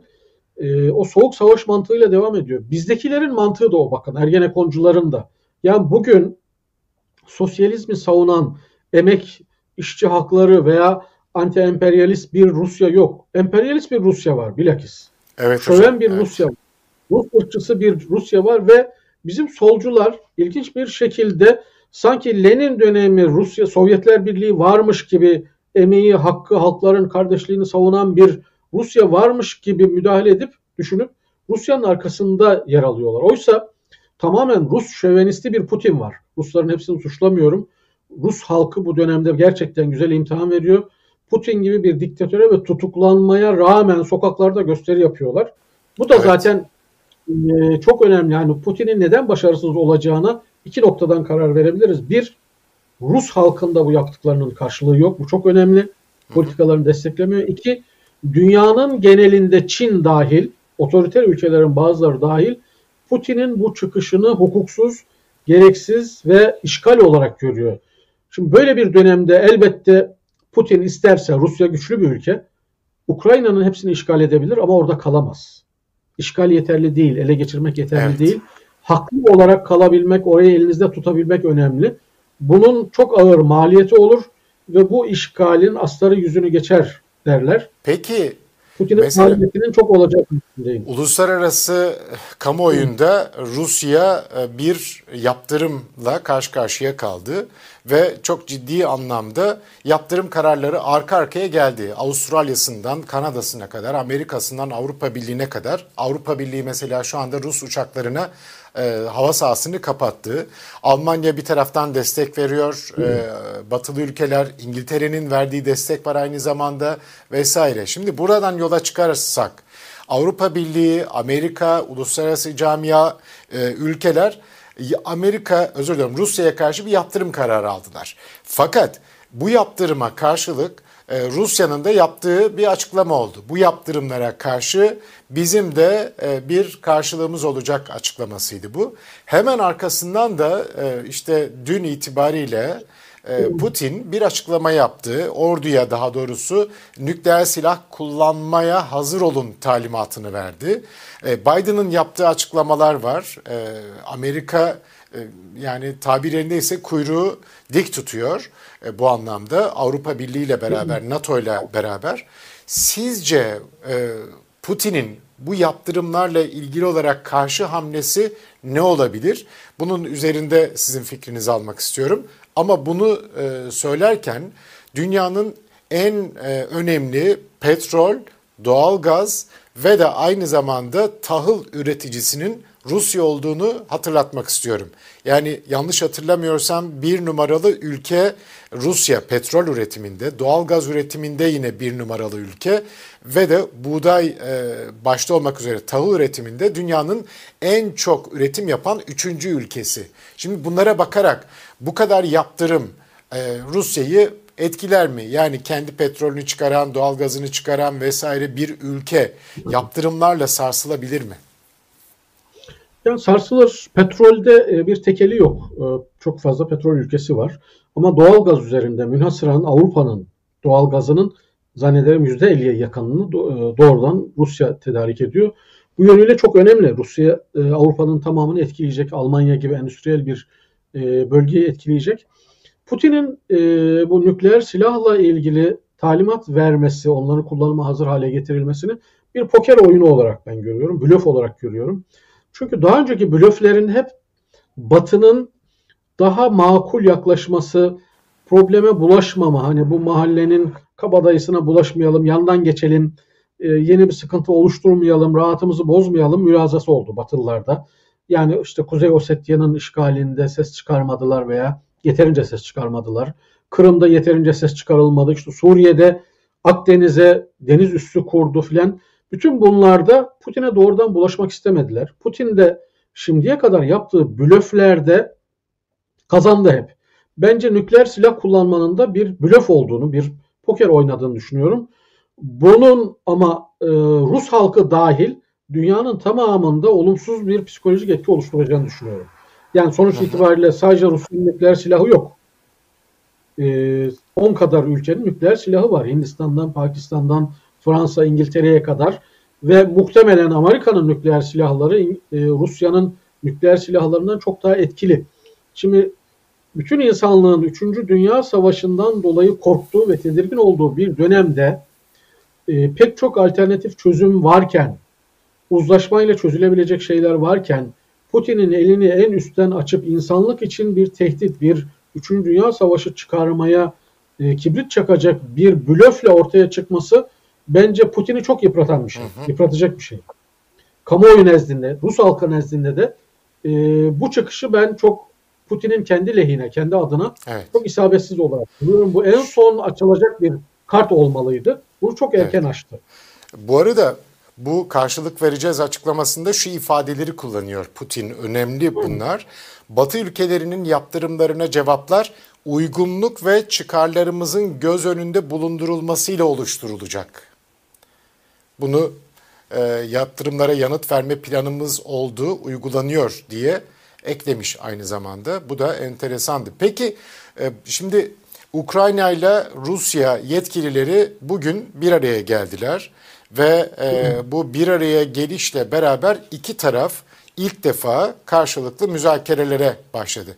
Buna ne diyorsunuz? Bu görüşmelerden ne çıkar? Ya müzakereler bir şey çıkmasa bile bir defa taraflar müzakereden kaçmamak için, kaçmadığını göstermek için barışa hazır olduğunu göstermek de önemli bir diplomatik adımdır. Hı hı. Yani e, sonunda barış çıkmayacağını bilseniz bile barış masasına oturmak bir diplomatik ataktır. Dolayısıyla Ukrayna'nın da bunu yaptığını düşünüyorum. Bir şekilde ben barıştan kaçmıyorum ama orada oturursunuz, konuşursunuz, uzlaşamazsınız. Bu yönüyle önemli bir adım.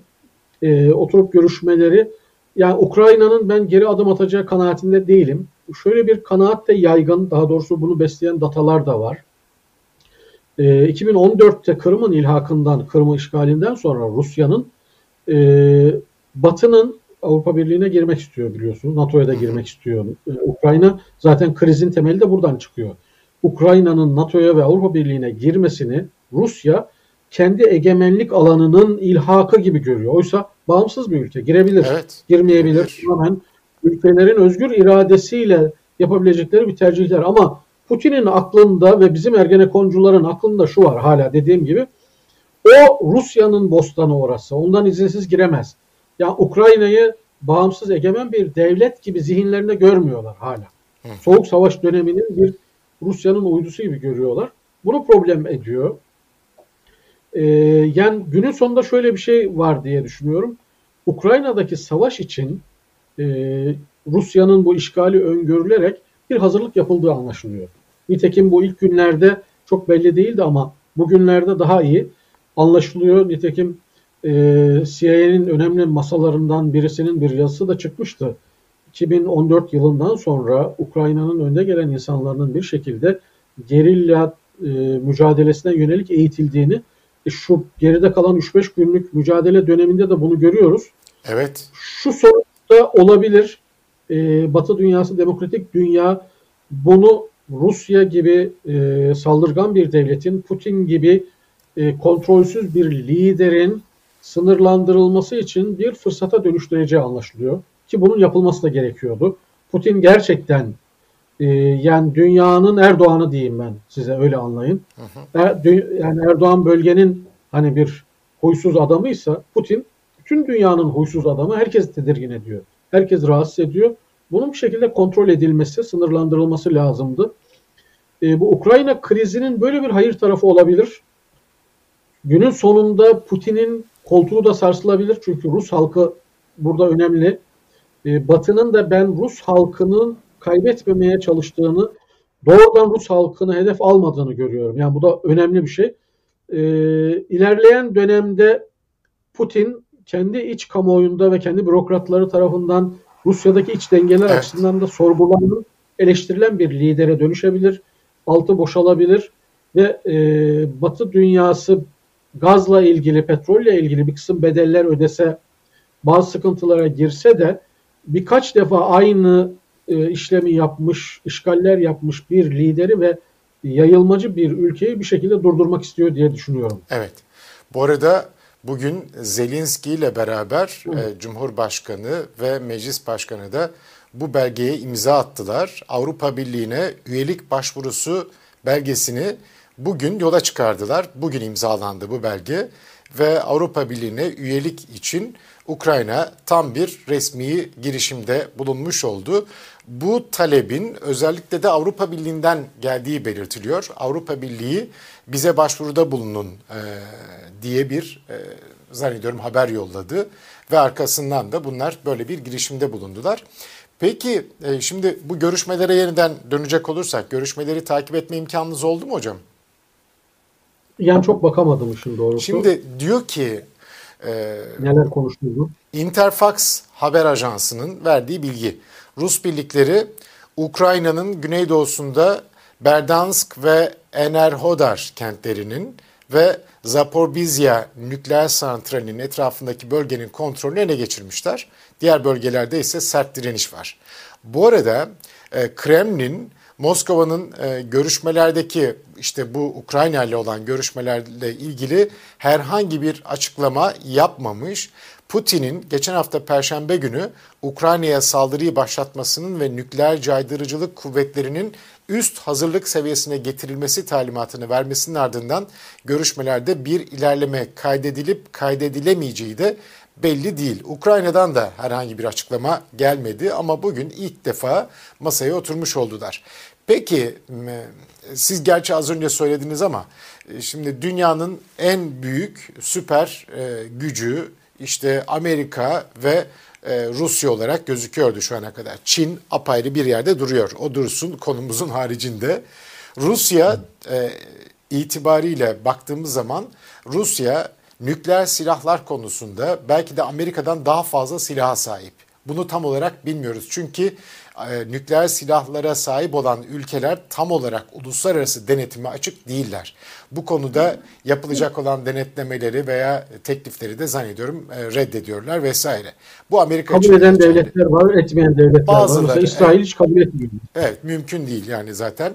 Ama Rusya'ya baktığımız zaman Rusya elindeki silahları e, en başta söylediğiniz haliyle Putin'den bahsediyorum ee, Putin bütün dünyanın başına bela olabilecek olan bir potansiyele sahipse Rusya'nın elindeki nükleer silahları kullanıp arkasından da bir dünya savaşı çıkarabilir mi?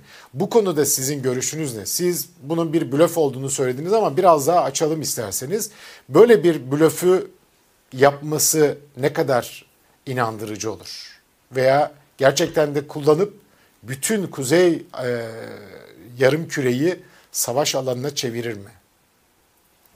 Bence kullanamaz. Ee, şimdi Putin'in e, sözcüsü var biliyorsunuz. Kremlin sözcüsü Zaharova, Maria Zaharova'nın e, geçen hafta savaş başlamadan önce bir açıklaması vardı. Amerika'nın ifadeleri e, ABD'den sürekli işte Ukrayna'nın tamamını sadece doğu bölgesine değil tamamını işgali hedeflediğini ifade istihbari veriler paylaşıyordu ABD kaynakları. E, ve bununla dalga geçmişti Zaharova hatırlarsanız. Ya bana da söyleyin de ben de bileyim ne zaman olacaksa tatilimi ona göre ayarlayayım filan diyordu. Şimdi sadece bu veri değil, o istihbarat başkanı ile olan iletişimi, bazı toplantılardaki tavır ve davranışları Putin e, kendi Rus devlet yapısı içinde de bir tek adam olarak e, davranıyor ve bireysel kararlar aldığı anlaşılıyor. Yani tamamen kendi Tıpkı inisiyatif alarak bir Evet Erdoğan gibi. Ama Rus devlet yapısı e, her ne kadar demokratik bir devlet yapısı yok, kültürü de yok ama Rusya'nın kendi içinde iç dengeleri var. Yani Rus uzmanları arkadaşlarımdan edindiğim itibar Rusya çalışmadım bilmiyorum ama Rusya basit bir devlet değil. Dünyayı titreten bir devlet. Dolayısıyla bir kişinin mesela e, böyle biraz akli melekelerini kaybetmiş bir kişi, kişinin sürükleyebileceği maceracı bir kişinin hı hı alıp bu devasa gücü bir şekilde e, kafasına göre kullanabileceği bir devlet değil. O iç mekanizmalar devreye girecektir. Ve Putin'i bir şekilde dengeleyecektir diye düşünüyorum. Nitekim pek çok insan bu benim kararım değil. Bunu yapan Putin diye akademisyenlerden, gazetecilerden bu Putin'in savaşı diye açıklama yapıyorlar. Dolayısıyla bir böyle bir karar alabilecek kanaatinde değilim. Bu çok üst düzey bir karar. Yani nükleer silahın kullanılması safhasının çok çok gerisindeyiz. Çok daha ilerler, çok daha e, işler karma karışık hale gelirse kullanmayı yine de tercih eder bilmiyorum. Böyle bir aşamada bunun dillendirilmesi bir fecaat, kullanılması çok çok daha öte bir fecaat olur. Bütün insanlık, en başta Ruslar da olmak üzere bütün insanlık buna tepki koyarlar ve bunun en önemli kaybedeni Putin olur diye düşünüyorum. Bu arada Dolayısıyla bunu ben bir ibaret görüyorum. Bu arada hocam e, yani hemen e, görüşmelerle alakalı olarak detay sormuştunuz ya e, bitmiş aslında görüşmeler 5 saat sürmüş ve e, Rusya tarafından e, Vladimir Devlet Başkan Yardımcısı Vladimir Medinsky katılmış ve diyor ki Ukrayna ile müzakereleri sürdürme konusunda mutabakat sağladık. Görüşmeler birkaç gün içinde Polonya Belarus sınırında yapılacak ikinci tur müzakereler. Ukrayna heyetini temsilen de Ukrayna'nın Devlet Başkanlığı Ofisi Başkan Yardımcısı Mihail Podolyak katılmış ve o da diyor ki Ukrayna topraklarında çatışmaların durması, ateşkesin sağlanması hedefi müzakerelerin ana konusuydu. İkinci tur e, devam edecek demek ki bu da iyi bir gelişme 5 e, saatlik bir toplantının sonrasında. Evet. Bu müzakerelerin tabii yönünü şu belirler, alandaki çatışma belirler. Yani Hı e, alandaki gücünüz, masadaki gücünüzü belirler. Şimdi e, Rusya mesela her yeri girip almış olsaydı böyle bir müzakereye e, oturmazdı bile. Yapacaklarını yapar, ondan sonra deklare ederdi. Yani icbar ederdi, zorlardı ama e, alanda o hakimiyeti istediği hakimiyeti kuramadığı için masaya oturuyor. Sonuç itibariyle buradan bir şey çıkar mı? Yani Rusya eğer ciddi bir dirençle akıllıysa tabii karşılaşacağını Putin görürse ve e, dünyada bir itibar kaybedeceğini görürse bir şekilde ateşkes imzalayabilir. Daha sonra o sıcak bölgelerdeki çıkar ilişkileri ötelenir, ileriye ötelenir ve zamana bırakılır. Böyle bir çözüm olabilir. Bunu tercih ederse Putin bir nevi karizmayı, kestaneyi çizdirmeyi kurtarır. Ama anlaşılan o ki e, Ukraynalılar çok ciddi hazırlık yapmışlar ve şehir savaşı yapacaklar şehirlerde. Evet. A'dan Z'ye kadın, erkek herkes hazırlıklı. Şu ana kadarki tabloda evet Ruslar güçlü bir devlet ama gerilla savaşında düzenli orduların e, asimetrik mücadelede çok da e, yapabilecekleri şey olmayabilir. Aynen evet. işte Afganistan'da yaşandığı gibi. E, Rusya'nın işi zor. E, Putin birkaç hafta daha önemli mevzileri almak için kapıları zorlayacaktır. Olmaması durumunda da ateşkese yanaşır diye düşünüyorum eğer akıllıysa. Evet birkaç günlük e, mücadele. Şu anda zannediyorum 5. E, gündeyiz. E, Ukrayna Savaşı başladığından beri 5. gündeyiz ama Rusya'nın çok ciddi bir ilerlemesi de kaydedilmiş değil. Bu arada milyonlarca kişi... Yani misli olarak karşılaştırırsanız e, Rusya'nın ciddi şekilde mağlubiyetini de görebilirsiniz. Yani neticede ciddi bir ordusu olmayan Ukrayna ile düne kadar e, Sovyetler Birliği'nin parçası olan Ukrayna ile dünyanın en önemli askeri gücüne sahip Rusya'nın mücadelesinde böyle bir gücü durdurabilen amatör bir ordu var. Hı hı. Yani burada e, Ukraynalıların psikolojik üstünlüğü ele geçirdiğini şu ana kadarki tabloda rahatlıkla söyleyebiliriz. Evet. Bu birkaç hafta daha sürerse hem Rusya'nın devlet olarak hem Putin'in kestanesi ciddi şekilde çizilecektir. Evet. Karizma e, çizilmiş olacak hocam. Ama şu anda e, milyonlarca insan şimdiden mülteci konumuna düştü bile. Polonya'ya ve e, aynı zamanda diğer komşu ülkelere giden çok insan var Ukrayna'dan. Polonya sınırında Ukrayna-Polonya sınırında çok ciddi kuyruklar oluşmuş durumda. Özellikle çocukların ve kadınların gönderilmesi e, kararlaştırılmıştı ve e, şu ana kadar da çok sayıda insan Polonya'ya geçmiş durumda. Bu 5-6 milyonla ifade ediliyor. 5-6 milyon mültecinin, yeni mültecinin Avrupa'ya gireceği söyleniyor. Avrupa buna ne kadar hazır, bunu e, tamamen kontrol edebilirler mi ve kabul ederler mi o da ayrı bir konu. Ama şu ana kadar herhangi bir sınır kapatma olmadı benim gördüğüm ve takip ettiğim kadarıyla. Türkiye'nin tavrını nasıl değerlendiriyorsunuz? Türkiye şu anda sanki acaba yarın ne olacak ona göre pozisyon alalım şeklinde Türkiye demeyelim de AKP diyelim, Erdoğan diyelim. Sanki böyle bir tavır sergiliyor. Montreux Anlaşması ile alakalı olarak yaptıkları açıklamalar oldu. Montreux Anlaşması'ndaki maddeleri uygulayacağız açıklamasını yaptılar. Siz ne diyorsunuz buna? Yani Türk toplumu bir defa büyük oranda bir kısım Ergenekoncu ve eski tüfek solcular hariç Ukrayna halkının yanında aklın vicdanın gereği de bu. Bağımsız, egemen, Rusya'nın dahi tanıdığı bir ülkeye bir işgal faaliyeti var. Burada aslında ortalama bir aklın vicdanın nerede duracağı bellidir. Ama AKP'nin tabii ikircikleri var. Yani Rusya ile ciddi angajmanları var. Putin'le e, Rusya artık Putin bizim komşumuz Suriye'de biliyorsunuz. Dibimizde Akdeniz'de filan işte iki yıl önce 40 civarında rakam tam net ifade edilemeyen askerlerimizi öldürdü vurarak. E, S-400'leri alıyoruz. E, AKP'nin Erdoğan'ın biraz böyle Araf'ta beyne beyne yani e, iki cami arasında duran bir yaklaşımı var. Ama Ukrayna'daki direncin artmasıyla birlikte Ukrayna tarafına doğru veya dünyadaki o Ukrayna taraftarlığının artmasına paralel bu tarafa doğru kaydığını görüyoruz. Olması gereken nokta da o. Türkiye'nin tarafsızlığını koruyarak ama e, uluslararası hukuka açıkça aykırı olan bir işgali de kınayarak bir duruş geliştirmesinde e, fayda var diye düşünüyorum. Yani bu noktada hani o e, mutlak manada Ukrayna'nın böyle müdafi gibi görünmenin de Türkiye'nin lehine olmadığını, e, ikisi de komşumuz, ikisiyle de güçlü bağlarımız var. İkisinin de bize Türkiye'ye verebileceği zararlar var. Türkiye'nin çıkarlarını dengeleyerek gözetmenin önemli olduğunu düşünüyorum. Ama bu noktada e, şu ana kadar ciddi eleştirilecek bir politika olmadığı kanaatindeyim. Hı hı.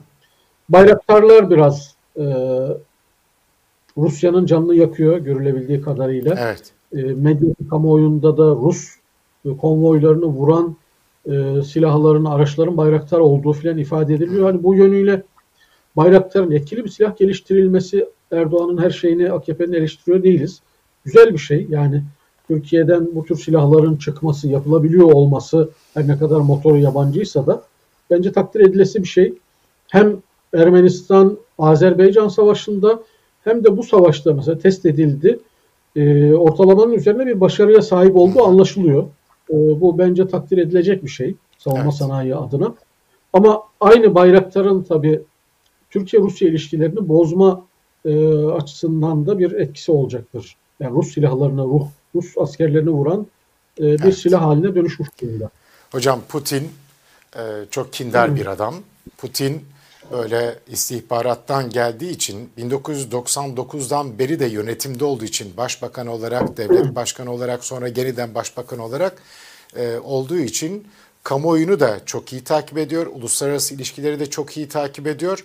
Benim gördüğüm kadarıyla 99'dan beri yönetimde olan birisi olarak da devletin hani az önce siz söylediniz ya devletin asıl e, derin kaynakları ya da gerçek devlet ya da devleti savunanlar kimlerse işte onlar onlara da hamleler çektiğini, düzenlemeler yaptığını düşünüyorum. Onun için çok rahatlıkla tek başına Ukrayna'ya bütün uluslararası yaptırımları karşısına alacak şekilde böyle bir hamlede bulundu ve Türkiye'yi de işte bu bayraktar e, sistemlerini de unutmayacağını düşünüyorum. Tıpkı düşürülen Rus uçağını unutmadığı gibi ve arkasından da bununla ilgili karşılık verildiği gibi e, Rusya bunu ödetir mi e, bilemiyorum tabii ki. Ama Bu benim kanaatim şu, yani Putin 19. yüzyılın 20. yüzyılın lider profili. Elbette Rusya çok önemli. Hard power dediğimiz sert gücünü kullanıyor, askeri gücünü kullanıyor. Bu var, caydırıcı bir güç olarak bu lazım olabilir ama Rusya'nın e, dünyada daha etkin olabilmesi için bence soft gücünü kullanması lazım. Yani Ruslar bugün edebiyatta, sanatta, kültürde çok güçlü bir millet. Yani e, Rus edebiyatı hala dünyanın her yerinde okunuyor. E, sanat tarafı, kültür tarafı da güçlüdür. Sporda Ama da iyiler. Putin, burada da iyidirler, eğitimde iyidirler filan. Putin Rusya'nın sadece silahlı gücünü öne çıkarıyor. Oysa sadece silahlı güçle bir hakimiyet kurabilirsiniz ama süreklilik getiremez o, sağlamaz. Yani Amerika'nın yaptığı gibi bir Hollywood'unuz olması lazım. Sanatta, müzikte, estetikte pek çok alanda bir şeyler üretmeniz lazım. Ruslar bunu yapabilecek potansiyelde Rus toplumu. Fakat e, Putin sadece silahlı tarafını, sadece ordu tarafını öne çıkarıyor ve bu da bence Ruslar için genel manada Rus toplumu, Rus kültürü için ve insanlık için iyi değil. Evet. Rusların soft yönünü öne çıkarması lazım çatışmacı, işgalci, herkesle kavga eden, dünyaya res çeken bir Rusya, Ruslar için de iyi değil, insanlık için de iyi değil. Evet. Bu noktada ben Rusların da bunun farkında oldukları kanaatindeyim. Ama giderek artan oranda. İşte Putin'in ve Rusya'nın devlet e, bakışıyla, devletin penceresinden baktığımızda e, şöyle hamleleri oldu. Rusya'nın lehine olabilecek hamleler bunlar. Mesela Suriye'de bir deniz üssü Aynı zamanda karada bir üstünlük ve orada kontrol. Aynı zamanda Kırım'ı ilhakı vesaire Karadeniz'i işte NATO'ya bırakmama gibi Akdeniz'i kontrol altına alabilmek için ya da bizim de sözümüz geçer burada demek için orada bir deniz üssü e, faaliyete geçirmesi. Bunların hepsi Rusya'nın lehine olan faaliyetler sanki öyle gözüküyor ama Putin'in e, hani siz böyle bir mafya kafasıyla yönetiyor demiştiniz ya. Yani oligarkları kontrolü altına aldı hocam. Ve bu savaştan yaklaşık bir ay kadar önce, birkaç hafta önce oligarkların hepsini topladığı ve e, hiçbir yere gitmiyorsunuz, paralarınızı çıkarmıyorsunuz, bu savaşta da yanımda duracaksınız dediği konuşuluyor. Bunlarla da e, ilgili baktığınız zaman, bu pencereden baktığınız zaman aslında devleti ve Rusya'yı korunmuş oluyor açıkçası Batı politikalarına Tam da karşı. diyorum ben yani hard gücünü öne çıkarıyor. Yani o hard power askeri güç her şey değil. Hı hı. Ee, Rusya e, Sovyetler döneminde de işte Amerika ile Rusya iki önemli gücünden biri olmuş. Güçlü bir tarihi var, kültürü var, edebiyatı var. Bu taraflarını daha çok öne çıkarabilir ve o soft gücüyle toplumları, milletleri, dünyayı daha çok etkileyebilir. Ama bu tür askeri gücüyle işgaller yapması, ne bileyim üsler kurması filan bunlar o Rusya'nın o potansiyelinin akim kalmasına sebep oluyor. Zaten yeterince güçlüsün, yeterince büyüksün. Yani dünyanın her yerini işgal edeceksin? Her tarafı mı senin olacak? Böyle bir şey mümkün değil. Etsen bile o hakimiyeti sürdüremezsin. Yani o soft yönü o nedenle önemli. Hani Putin'in de istihbaratçı bir başkan olmasının e, olumsuz sonuçları bunlar. Yani evet. bütün olaylara öyle bakıyor. Evet. Bu e, arada askeri alan kontrol etme ya dünya alan kontrolünden ibaret değil. Hani şöyle diyeyim yani birisinin 100 metrekarelik bir arazisi vardır. Çok efektif kullanır, çok güzel kullanır. Orada konforla yaşar. E, birisinin birkaç dönüm arazisi vardır ama içinde malzemesi yoktur, refahı yoktur, bakımsızdır. Yani hangisi? Evet. Şimdi Rusya zaten yeterince geniş ve yeterince güçlü. Diğer alanlara yönelmesi hem Rusya hem insanlık için daha iyi olacak diye düşünüyorum. Evet. Seyircilerimizden Ümit İzzet Savaş demiş ki Rusya haklı olduğu davada haksız duruma düştü. Amerika oyunu çok güzel oynuyor. Ukrayna NATO'ya üye olursa Rusya Karadeniz'de alan hakimiyetini kaybedecek. Karadeniz'e komşu 6 ülkeden 3'ü NATO üyesi. Böylece Karadeniz'de e, Rusya hakimiyeti %15'e e, inmiş olacak ve doğuya sıkışacak demiş. Güzel bir tespitte bulunmuş. Son olarak bunu ya böyle yorumlar olalım. var. Ee, Amerika'nın e, Putin'i stratejik adımlarla Ukrayna'da kendi oyun planına çektiği yönünde yorumlar var. Hı hı. Yani şu bir haftalık olaylara baktığınızda çok tutarsız değil. Evet. Şimdi doğrusu. Evet. Hocam ağzınıza sağlık. Bugün de çok önemli gündem maddelerini ele almaya çalıştık. İnşallah haftaya görüşürüz. Teşekkür ederim. Haftaya Allah görüşmek olsun. Sağ olun, hoşçakalın. Evet kıymetli seyirciler konuşma zamanında bugün de sona geldik. İnşallah çarşamba günü dertleşelim programımız olacak. Onu da kaçırmayın. Stresi konuşacağız. Stres, stres, stres. Nasıl baş edersiniz? Nasıl halledebilirsiniz? Stresle ilgili olarak bilinmesi gerekenler ve uzak durmamız gerekenler onları uzmanımız anlatacak. Bizden bugünlük bu kadar efendim. Allah'a ısmarladık. Ee, Hoşçakalın. Música